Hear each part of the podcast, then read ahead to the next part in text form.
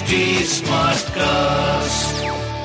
आप सुन रहे हैं एच डी स्मार्ट कास्ट और ये है लाइव हिंदुस्तान प्रोडक्शन चौदह साल की शीना की बिंदास मम्मी रोमा तिहाड़ जेल में क्या कर रही है? ये है एक टीनेजर लड़की शीना की डायरी के कुछ रोमांचक पन्ने। इस सस्पेंस थ्रिल इश्क और क्राइम स्टोरी को लेकर आई हूँ मैं जयंती रंगनाथन। हिंदुस्तान की एग्जीक्यूटिव एडिटर शीना की डायरी का ग्यारहवा एपिसोड मम्मी शम्मी दिनानी। मेरी मम्मी की लव स्टोरी।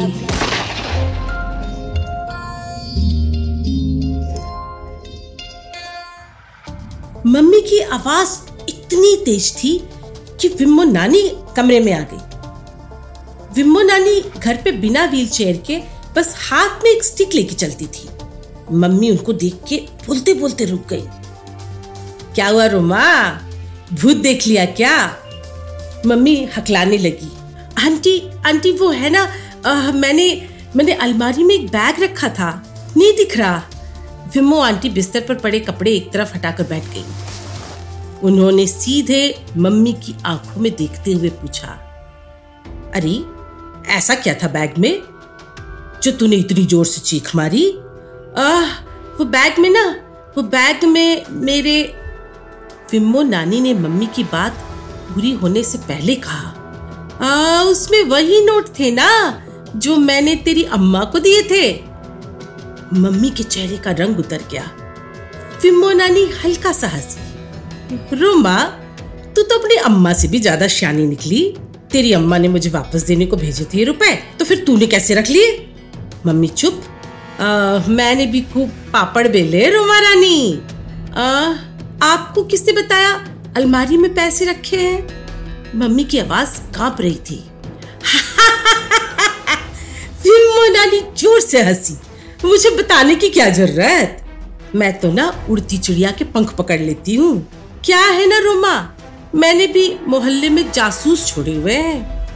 मेरा घर मेरा कमरा मेरी अलमारी मैंने निकाल लिए पैसे। अब बोल क्या करेगी?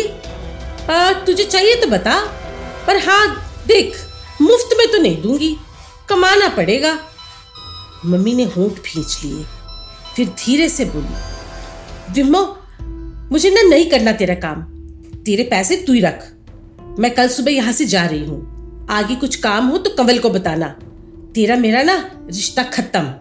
ऐसे कैसे खत्म, रोमा रानी? तुझे जिस बात के लिए यहाँ बुलाया, प्यार से रखा, वो काम तो अभी शुरू भी नहीं हुआ। मम्मी खड़ी हो गई और हाथ जोड़ लिए। विमो विमो, मेरे को छोड़ दे, प्लीज़। देख, मुझसे नहीं होगा। मेरा हाल देख वैसे ठीक भी नहीं है, मेरा हाल। अच्छा विमो नानी उठ गई। मेरे सिर पे हल्का सा चपत मार के बोली। शीना, बेबी, तू यहीं रह जा मेरे पास। खूब प्यार से रखूँगी। मुझे ना तू बड़ी पसंद है। मैं हल्का सा पीछे हटी और मम्मी के पास चली गई। विम्मो ने मुझे घूर के देखा और कमरे से बाहर निकल गई। मुझे मम्मी और विम्मो नानी की बातें कुछ पल्ले नहीं पड़ रही थी। मैंने मम्मी का हाथ पकड़ के उन्हें बिस्तर पे बिठा दिया। मम्मी, विम्मो नानी तुमसे किस काम के लिए कह रही थी? देख देख शीना तू बीच में मत पड़। चल सामान बाँध। कल सुबह सुबह निकलेंगे यहाँ से। और और वो रुपए जो विम्मो नानी ने अलमारी से निकाले, उनका क्या? विम्मो के रुपए थे? वो जो चाय करे। हम बिना रुपयों के कैसे रहेंगे, मम्मी? मम्मी ने मुझे घूर के देखा। वो मेरी प्रॉब्लम है। देख लिया ना तेरी रघु ने क्या किया? विम्मो को जाके बता दिया। मैं ना कहती थी, एक नंबर का हरामी है। रघु ऐसा क्यों करेगा, मम्मी? उसने तो खुद बंडल से रुपए लिए हैं। हैं? कितने?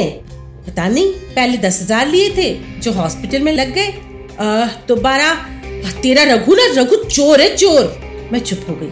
पर मन ये मानने को तैयार ही नहीं था कि उसने विमो नानी को रुपयों के बारे में बताया होगा। अगले दिन सुबह हम विमो आंटी के घर नाश्ता करने भी नहीं रुके। अपना सामान बांधकर ऑटो पकड़ने सड़क पे आ गए। मम्मी पता नहीं क्यों बहुत नर्वस लग रही थी। बार बार उनके हाथ से मोबाइल छूट के गिर रहा था। ठंड के मौसम में चेहरे पे पसीना, ऑटो रुकने के बाद जैसे ही मैं अंदर बैठने लगी, मम्मी ने पीछे से मेरा हाथ पकड़ के मुझे उतार दिया। शीना, बच्चे सुन, तू ना तू ना ये सब सामान लेके नानी के घर चली जा। नानी के घर? पर मम्मी मम्मी मेरी बात जल्दी से काटती हुई बोली, अम्मा मुझसे नाराज़ है, तुझे घर में रखने से मना नहीं करेंगी, तेरी नानी है, तू वहीं जाके रह। नहीं मम्मी, नहीं, मैं तुम्हें छोड़ के नहीं जाऊँगी। मैंने उनका हाथ कस के पकड़ लिया। पगली न बन, शीना, मैं पहले जाकर घर ठीक करती हूँ, उसके बाद तुझे बुला लूँगी। तो तू बस अपना ख्याल रख। पर मम्मी, तुम्हारा ख्याल कौन रखेगा? कंवल अंकल ने कहा था कि मैं तुम्हारे साथ रहूँ। अरे, वो रखेगा ना मेरा ख्याल? वो आ रहा है वहाँ। मेरे देखते देखते मम्मी ऑटो में बैठ गई और वहाँ से चली गई। उनके हाथ में बस, उनका हैंडबैग था। मैं कुछ देर तक समझ ही नहीं पाई कि क्या हो गया।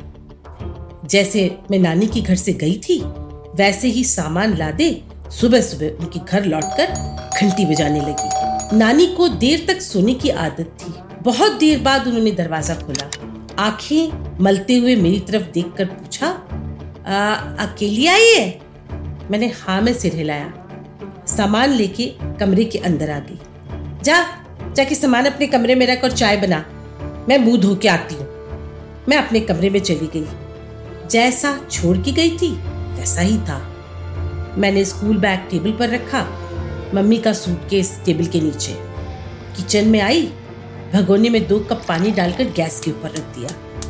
एक प्लेट में बिस्किट और मठरी निकाल ली। चाय बनने के बाद ट्रे में चाय और बिस्किट मठरी का प्लेट लेकर मैं बालकनी में आ गई। नानी रोज वहीं बैठ के चाय पीती नानी ने लपक के चाय का कप उठा लिया। सुर्र करके लंबा सा घूंट भर के बोली हम्म अच्छी बनी है। मैं चुपचाप उनके पास बैठ के चाय पीने लगी। पूरे एक हफ़्ते बाद मैं वापस आई थी। रघु ने बीच में एक बार बताया था कि नानी मुझे याद कर रही थी। कह रही थी कि रोमा अपनी लड़की को बिगाड़ के छोड़ेगी। चाय खत्म करने के बाद नानी इत्मीनान सी कुर्सी पर पैर ऊपर रख के बैठ गई। मेरा चेहरा देखते हुए बोली, क्यों ऋषिना? तेरी मम्मी कहाँ है? अभी भी उस चुड़ैल के घर में? मैंने नहीं में सिर हिलाया और धीरे से बोली, मम्मी करोल बाग में कहीं रहने चली गई है। कह रही थी, बाद में मुझे बुला लेंगी। मेरे घर को क्या समझा है धर्मशाला? मैंने फिर से नहीं में सिर हिलाया। बता विम्मो का घर क्यों छोड़ा तेरी मम्मी ने? मैं सोच के बोली विम्मो नानी ने कुछ काम करने को कह रही थी।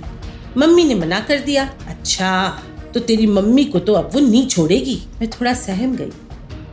नानी ने कुछ रुकने के बाद कहा, तूने विम्मो को पैसे वापस कर दिए थे ना? कुछ बोली वो?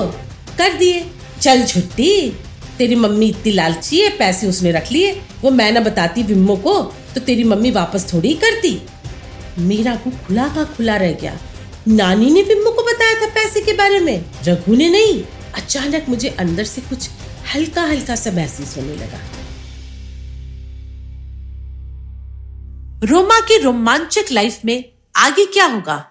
जानने के लिए सुनते रहिए मेरी मम्मी की लव स्टोरी इस सीरीज़ को सुनने के लिए आप एच टी कास्ट को फॉलो कर सकते हैं जैसे इंस्टाग्राम फेसबुक ट्विटर लिंक्डइन और यूट्यूब ऐसे और भी पॉडकास्ट सुनने के लिए आप लॉग इन कर सकते हैं www.htsmartcast.com आप सुन रहे हैं एच टी स्मार्ट कास्ट और ये था Live Hindustan production smart cast